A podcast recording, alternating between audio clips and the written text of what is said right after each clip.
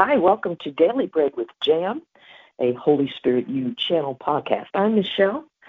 Just want to share again that we are a Whosoever Will channel. So thank you for being here and for sharing your time with me today as we continue our dialogue, our series, um, continue to challenge and engage one another in pivoting from cursing to blessing, pivoting from cursing to blessing.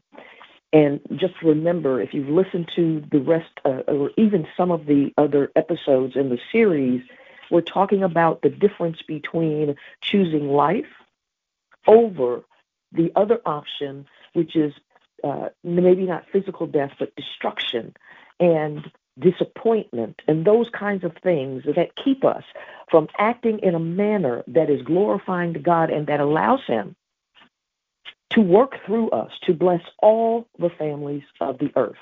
That is his intent, that is his goal. That's why we see the Father in creation, the Son in manifestation and demonstration, and Holy Spirit in transformation.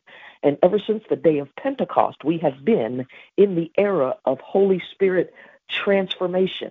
We haven't quite caught that caught that yet in the way and embraced that that we should, because our transformation is what is required to bless all the families of the earth.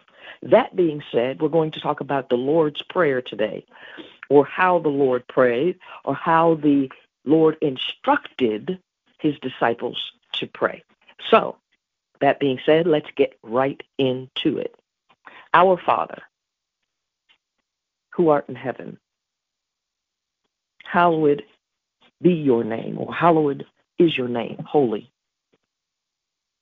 Your kingdom come, or thy in the King James. Your, thy will be done on earth, in earth, as it is in heaven. Give us this day our daily bread. And forgive us our trespasses in some Many of you might say debts, same, uh, same thing. As we forgive those who trespassed against trespass against us, or as we forgive our debtors. Lead us not into temptation, but deliver us from all evil. For thine, or for yours, is the kingdom, the power, and the glory, forever and forever. Amen. Our Father who art in heaven, hallowed be thy name. Thy kingdom come, thy will be done on earth, in earth, as it is in heaven. Give us this day our daily bread, and forgive us our trespasses, as we forgive those who trespass against us. Lead us not into temptation, but deliver us from evil, all evil. It's interesting that I would say, in terms of uh, Christianity, or what we call Christianity, that is one of the most memorized and or quoted scriptures in the Bible. There are others. Like I readily think of Psalm 23, Psalm 1 for some people, um, the Lord's Prayer, John 3:16. And there there are many, many, many others that can be quoted and have been quoted. What I'm talking about is those that have been quoted most frequently. And this is right up there among them. However, even in saying that, the prayer is not the prayer until, as I've said in other um, episodes, there is a heart and a spirit of repentance that then allows the prayer to be heard by God in a manner that allows Him and that acknowledges, let me first say, that acknowledges Him, not just with word, but also in deed. Word and deed. In spirit, word, my word is spirit, and deed, in truth, in spirit and in truth. So memorization is part of the process of knowledge. And the Lord says, Knowledge puffeth up, but love builds up. Faith works by love. Our prayers are, are to be offered in faith, which then also means that our prayers work in faith, which works by love. So we can deduct from that that our prayers work by love. If we are praying for memorization, what we learned in Sunday school, I love Sunday school. I love school anyway. But if we are praying out of memorization because it's in the Bible and that's what we were told to do, that does not make effectual, fervent prayer. That does not make our prayers effectual or fervent. The degree to which we have intellectual knowledge or use our intellectual knowledge to pray or to engage with God, if that's what we want to call it, engage with other people. That's not what makes our prayers effectual.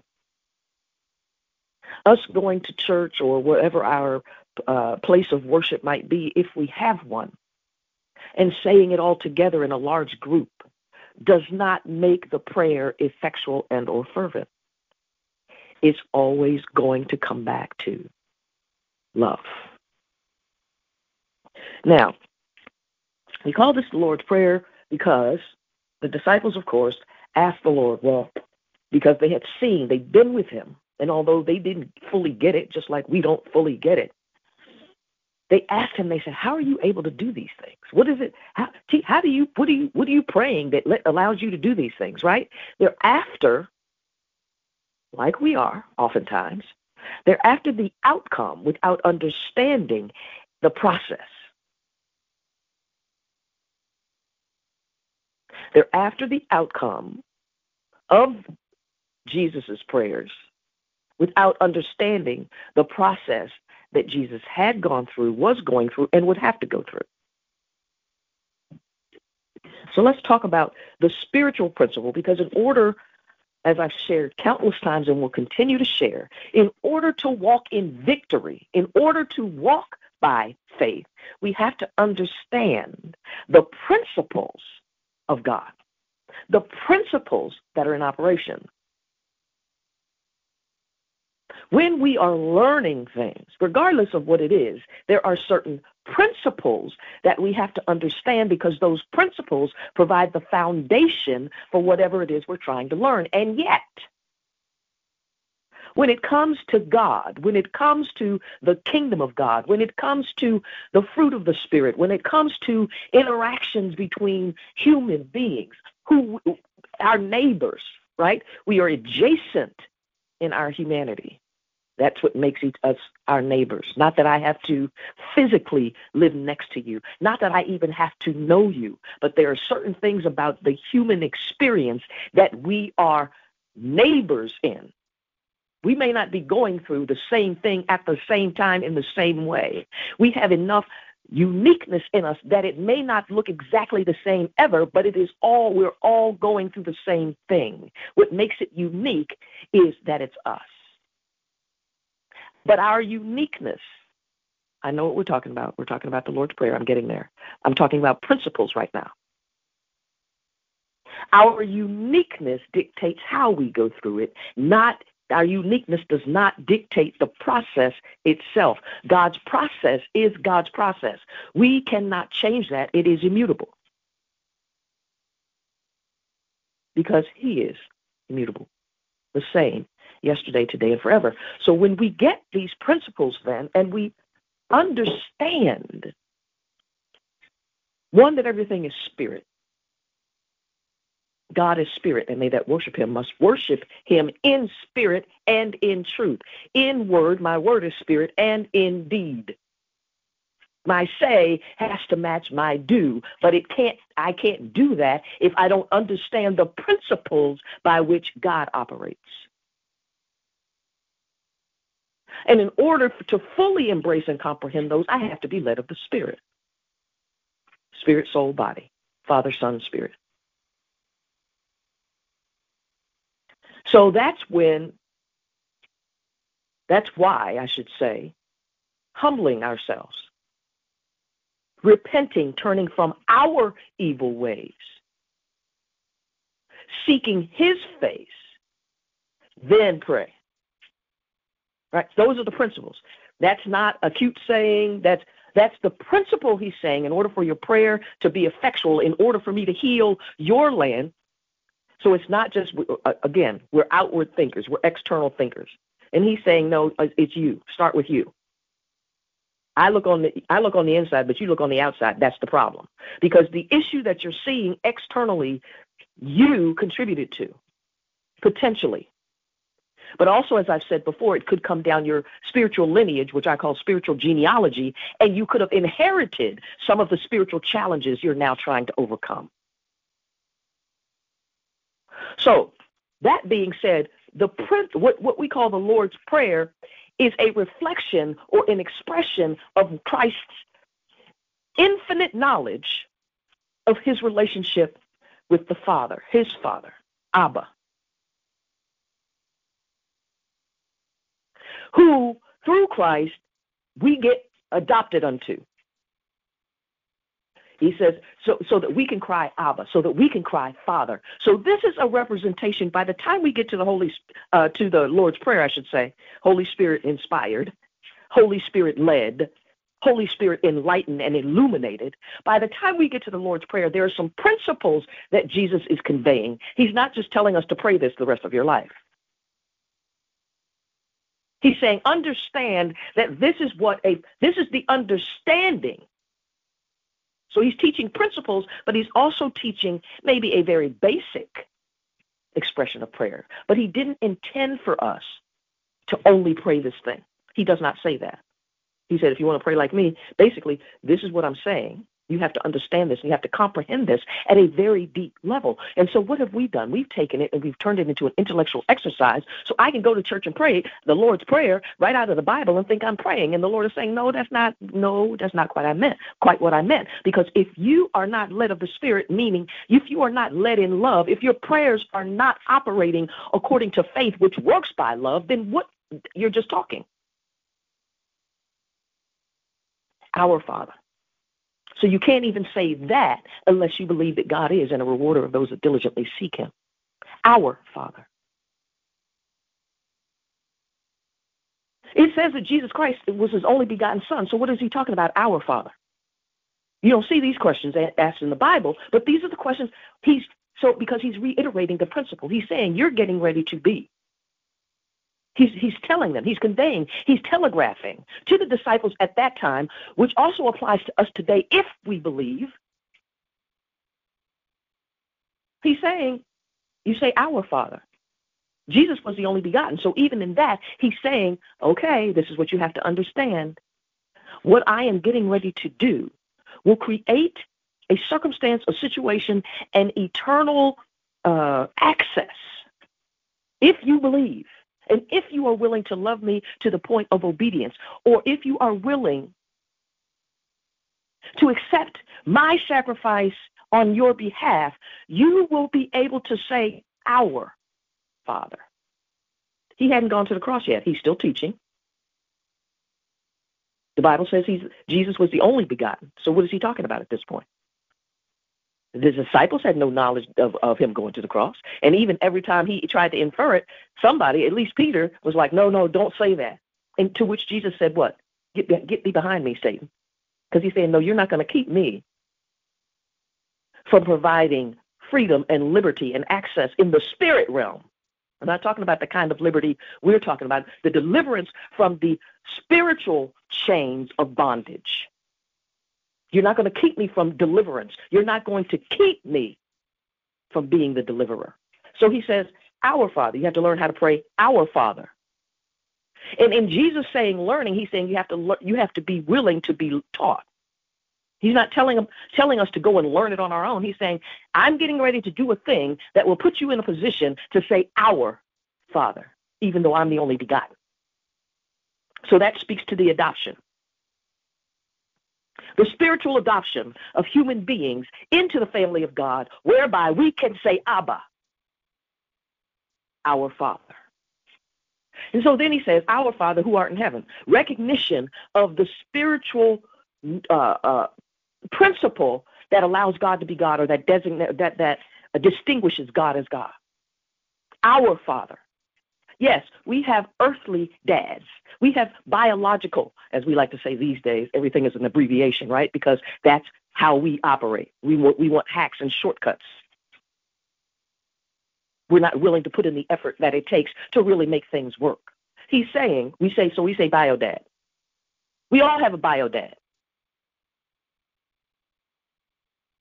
He says, Our Father who art in heaven, making the distinct, distinction so that when we know, when we see, when we express this, we're not speaking to the flesh.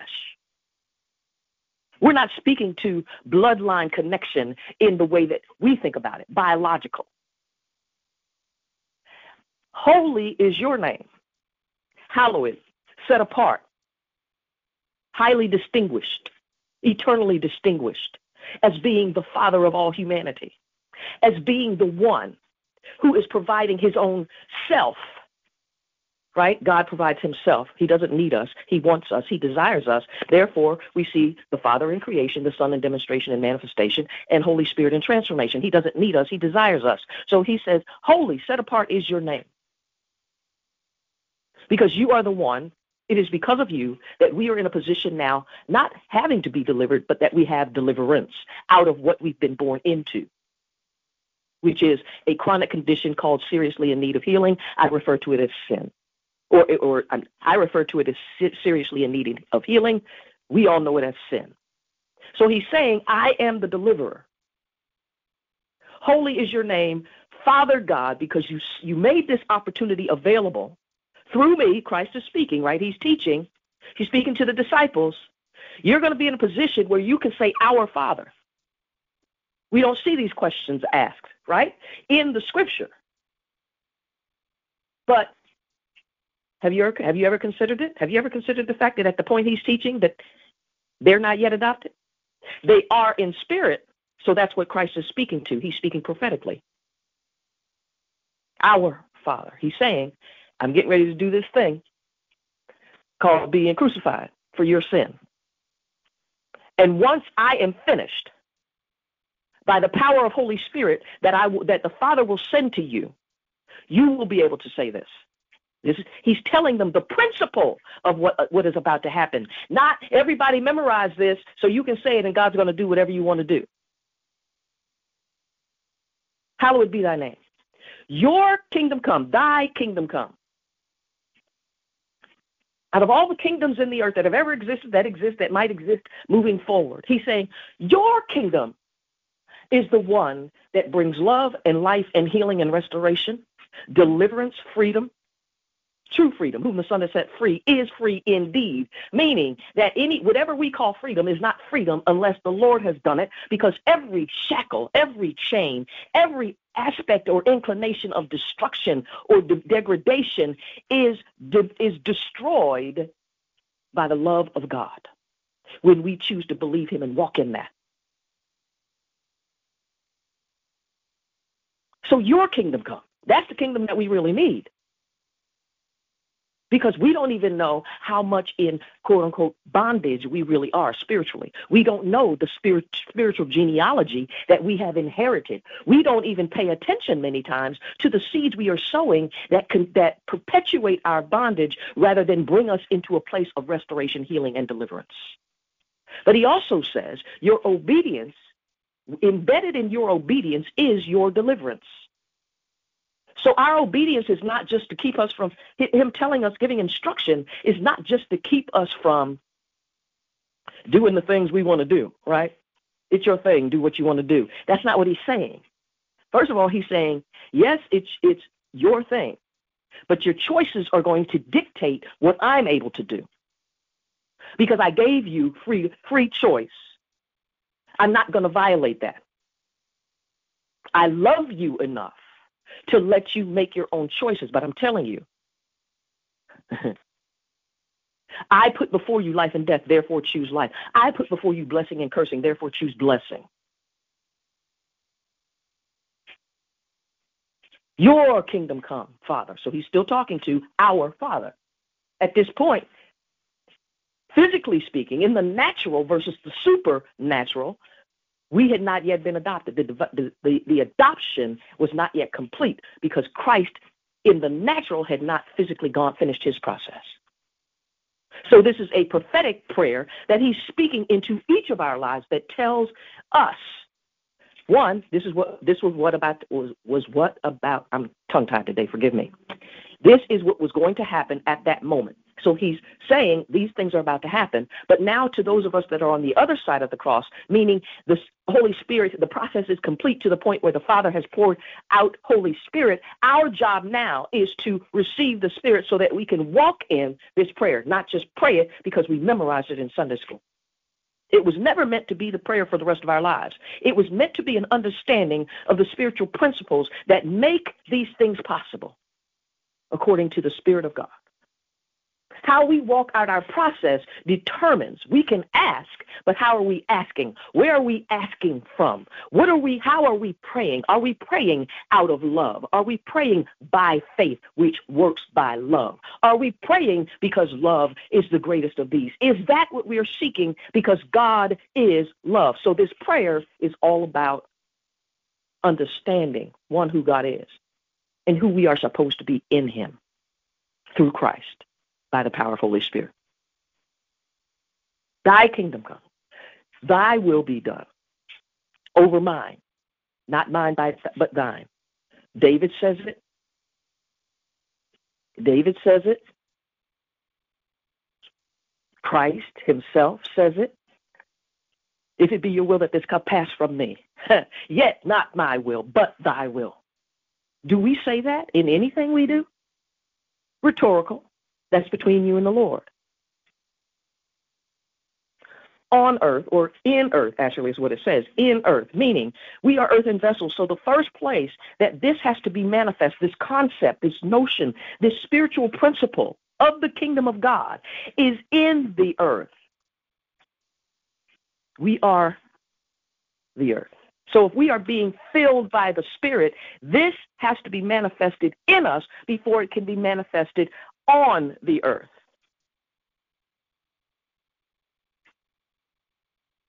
Let your kingdom come in this earth so that it can be manifested on earth. As it is in heaven. Let the glory of your kingdom be in me by the Spirit of God so that it can then be on the earth, thereby blessing all the families of the earth. Give us this day, today. Every day is today. You, could say next week, but when you get there, it's going to be today.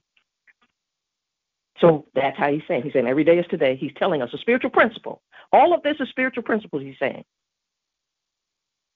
Jesus is teaching spiritual principles in answer to a question about prayer. Give us this day our daily bread. Give us today our daily bread. All right, so he emphasizes that. Give us today our daily, today and daily. Emphasis, today and daily. Saying this is something you got to do every day. If we're not connecting every day, if you're not believing every day, and some days I will I will be the first to admit some days I'm not feeling it. Because my humanity, my flesh, is at enmity with the Spirit of God. And so I have to repent. And I have to humble myself. And I have to say, Lord, I need you to help me today because I'm not quite getting it. That should be the case our entire lives in this vessel, in this earthen vessel, in the earthen vessel on the earth. We should be getting better incrementally because we are led of the Spirit. And so He's not going to lead us backwards. He's always leading us forward. But as long as we are in this flesh, we have to have we have something that we have to humble and be aware of to keep us in check, right? Paul asked that the thorn be removed three times. The Lord said, uh uh-uh, uh, my grace is sufficient. Keep going.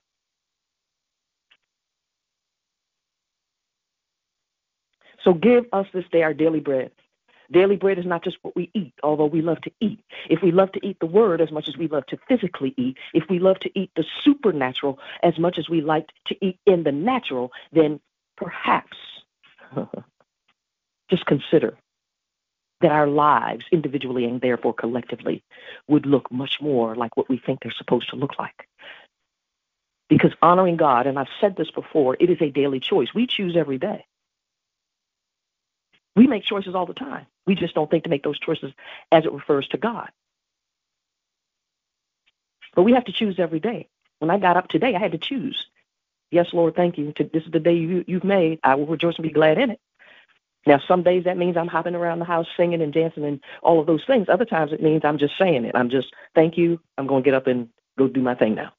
It doesn't necessarily look the same every day, but there has to be an acknowledgement that this is the day. Because his mercy is new every single morning. And along with the mercy comes the grace to get it together. Grace is not a license to sin, to continually be in need of healing.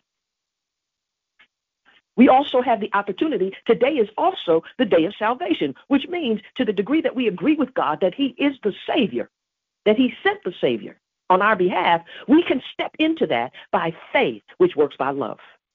And we've all been given a measure of faith. That's why He says, You have no excuse, but I'm not going to fight you for it. I'm still going to let you choose. Give us this day our daily bread. And what? forgive us as we forgive. So, newsflash if you're not forgiving, you're not forgiven. We are blessed. Why? To be a blessing. So if we're not being a blessing, although we might have things flowing through our hands, we are not necessarily blessed. Blessed is not the thing, it's the spirit. There are people that are blessed that, that we may never hear about. And they might have a lot or they might have a little. It is the spirit in which we operate. Is it our hearts to be catalysts for blessing? If that's the case, then spirit, soul, or body, whether it's a spiritual resource, everything is spiritual, spiritual resource, soul resource, information, education, uplifting the Spirit of God being present through us. Not me trying to do something, not you trying to do something to, I'm going to be a blessing to them. Nope, that's not how it works. If you said I, then it, it no. You don't even know. We don't even know. When you're at that level, you don't even know when the Lord is blessing someone through you. You're not trying to do it. We cannot make it effectual we can obey. He has to honor his word and perform.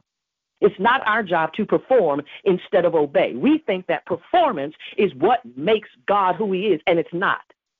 We think that our performance is what gets us blessing. That's not how it works. I'm living proof because I've made plenty of mistakes, misjudgments, and everything else, and the Lord is still God in my life, through my life.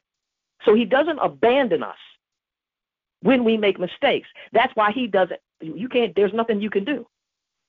That's what the Lord is saying. There's nothing you can do. I've already done everything. I just need you to obey. Why? Because the obedience is where your deliverance is. Your deliverance is in your obedience. So you tell me you want healing, but you don't want to do what I tell you. And everybody does this. It doesn't matter. We all, in whatever, whether it's work or home or school or whatever we're doing, we all want to tell other people what to do, but we don't want to follow instructions that actually bring about the true outcomes that we are seeking. Forgive us our trespasses as we forgive. So forgiveness is part of the blessing. It doesn't mean that the other, it doesn't mean one, that things didn't happen, actual or perceived offenses which he also says, I'm telling you everything to do. He tells us all of this throughout Scripture. He nails it or brings it down to this particular set of principles that we call the Lord's uh, Prayer, but everything that he's saying, he's already said in different places. He says, You will be offended, or offense will come at you, but do not take the offense. And what do we do? We take the offense. Why? Because I and they and they should have, and why didn't they? And that's what we carry. That's a spirit. That is also a spirit, and that's what we don't understand. It's all spiritual. So whether you forgive or don't forgive, you're operating in a spirit. Forgiveness allows God to bless others through us. When we forgive, we're not putting up any roadblocks to his being able to work through us to bless others. When we bless others, he continues to bless us. That's with healing. It could be with material resources, whatever it is, whatever God is, whoever He is, He becomes bigger in us when we forgive. He becomes bigger through us. His love grows through us to others when we forgive. But if we don't, we're not forgiven, which means that we are then not blessed to be a blessing. Same principle. Forgive. Forgiven means blessed. If I'm forgiven, I'm blessed. And then that blessing of forgiveness can flow to somebody else. Think about how we feel. Think about how we feel when we've done something. And a lot of people walk in the spirit of shame. It's because there's a forgiveness that's not flowing through them. Or, or to them, I should say, to heal that. You think of you think of um, when we get injured, blood, all the resources of the body go to healing. Unless we have situations and conditions in ourselves that prevent that. So Christ is not mincing words when he talks to us about the body, because he's saying this is what should be happening. If we if we go study biology, physiology, any of those things to understand how we're supposed to work, then we will understand why Christ tells us the things that he says. You're supposed to be operating as a body. So where there's pain, y'all are supposed to rush over there. Spirit, soul, or body, it doesn't matter. It doesn't mean you have to physically touch anybody. Agreement is spiritual. I can agree with you and be across the world. I can be part of the healing process of the body of Christ and not know you because it's spiritual, it's in Christ, and by, it's by the power of Holy Spirit, which means it's not my job to figure it out, it's my job to obey. And then through my obedience, through your obedience, through our collective then obedience, we are able to bring healing and restoration, or I should say, let me rephrase, God in and through Christ by the power of uh, Holy Spirit, by our choices, is then able, are there then able to heal, to restore, because I chose that, because you chose that privately, then he uses that collective will, that collective choice. And he says, Oh, okay, they're functioning the way they need to function. So now I can bring this resource of healing and love and peace and joy and restoration to other families, other individuals in the earth. There's a reason he calls it the body of Christ. He's saying, well, if you're functioning like a true body, then this is what's supposed to be happening.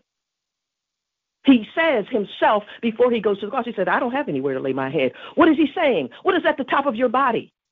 Your head. He hadn't gone to the cross, so there was nobody to speak of. There was the beginnings of a body, the collective, the, gra- the gathering, but many of those would fall off before he, would, he ascended. Everybody that followed him and called themselves disciples when Jesus was here, physically walking the earth, was not in the room waiting for 120 days for the outpouring of Holy Spirit.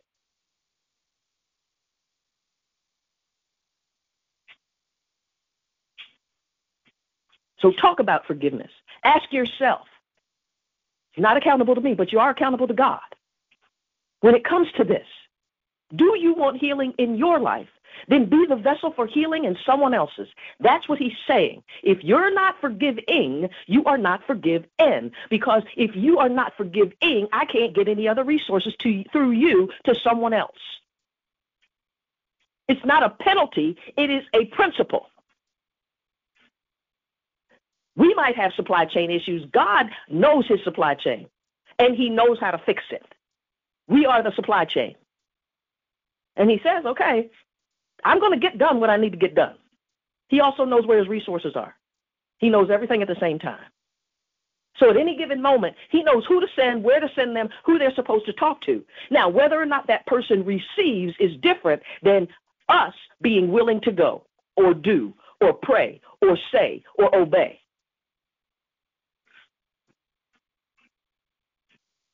Forgive us our trespasses as we forgive those who trespass against us. Lead us not into temptation. That's connected to the previous part. If I'm not forgiven, hear this and be clear about it. If I am not forgiving, meaning I'm also meaning I'm also not forgiven, this means that I am not led of the Spirit, which means I am more prone to succumbing to temptation. Lead us not into temptation. Well, God's not going to lead us into temptation, but He'll let us go there if that's what we choose. I've been there, you've been there. And if we say anything else, we're lying. The key is, and the reason we have to experience these things is because we should never take God for granted. He is allowing us to make our own choices. He created us with that capacity, with that faculty, with that ability. So he's not going to violate himself for us. So, yes, we have free choice. That's why he gives us all the instructions. Okay, you're in this situation. I made a way for you. But you have to choose it. And if you choose it, here's the instructions you have to follow. Now, every single one of us has our ways. Well, if you don't do this, and I'm not going to, right? We all have that. But God says it, and all of a sudden we say, well, we don't need God. God's not, God doesn't exist. Right. Let somebody say that to you.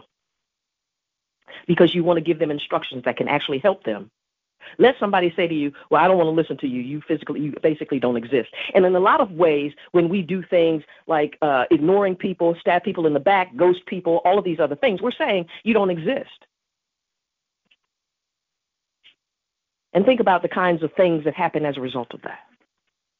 We are creating pain after pain after pain, trauma after trauma after trauma. And why? Because we don't want the love of God?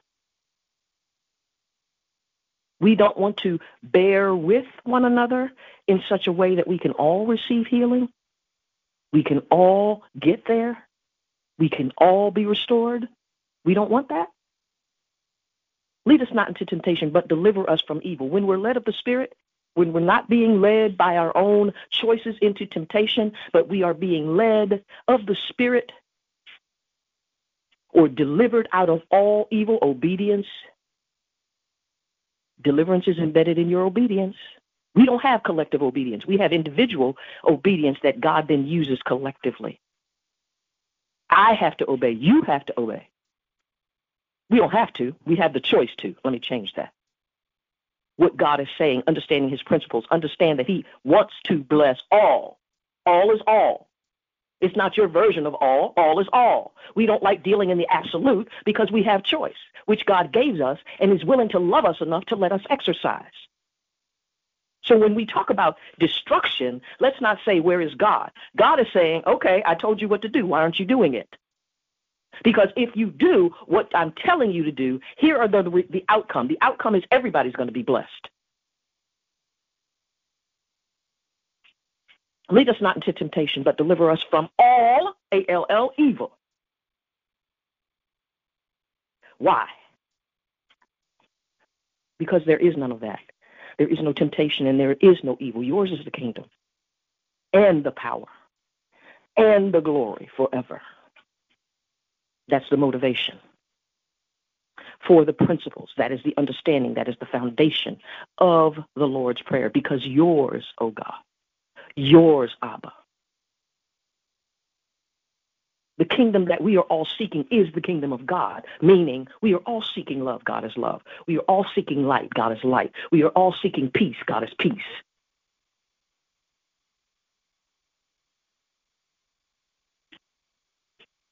The Lord's Prayer. It's really the Lord's principles and motivations and his paradigm and who he is. He's saying, this side of kingdom works. When you get to a place where you truly desire this with all your heart, you being me, you being you, each one of us individually, when we individually desire these things, we desire God with all of our hearts, and then desire that love and that healing and what we've received from Him for everybody else, that's when the world changes. Why? Because we are the world. But if we are absent the principles or ignoring the principles or thinking we know better than any, better than God, that we are God, clearly we're not because we're not having the outcomes that God has committed himself to. Father in creation, Son in manifestation and demonstration, Holy Spirit in transformation. He says, I don't need you. I desire you. I'm making a way for you because I know what you're in.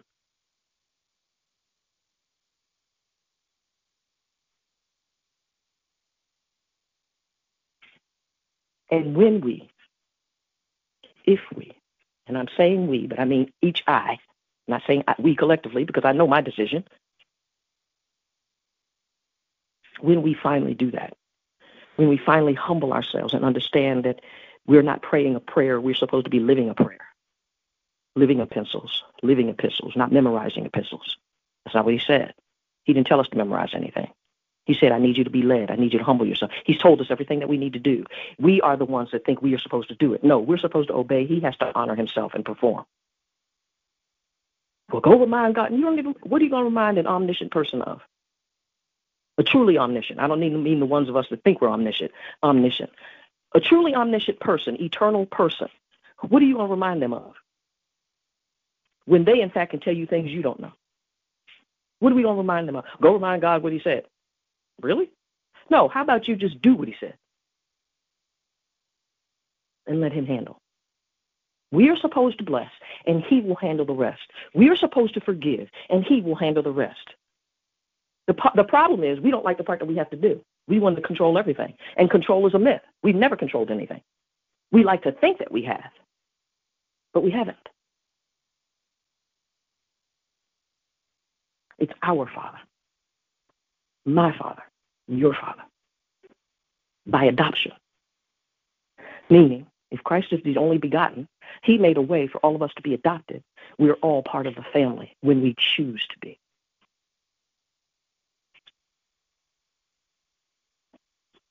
I love you. Agape. I bless you. I desire that you come into the fullness of the knowledge of Christ. For you for yours, and for all of the families of the earth. Thank you for spending time with me today. I pray that the Lord bless your time, bless you, spirit, soul, and body, that He make Himself known to you in ways you could have never imagined, that He bring with Him all of who He is to the extent that you are healed, you are well, you are whole, in the name of Jesus and by the power of Holy Spirit. Have an amazing day. I'll see you next time. Bye bye.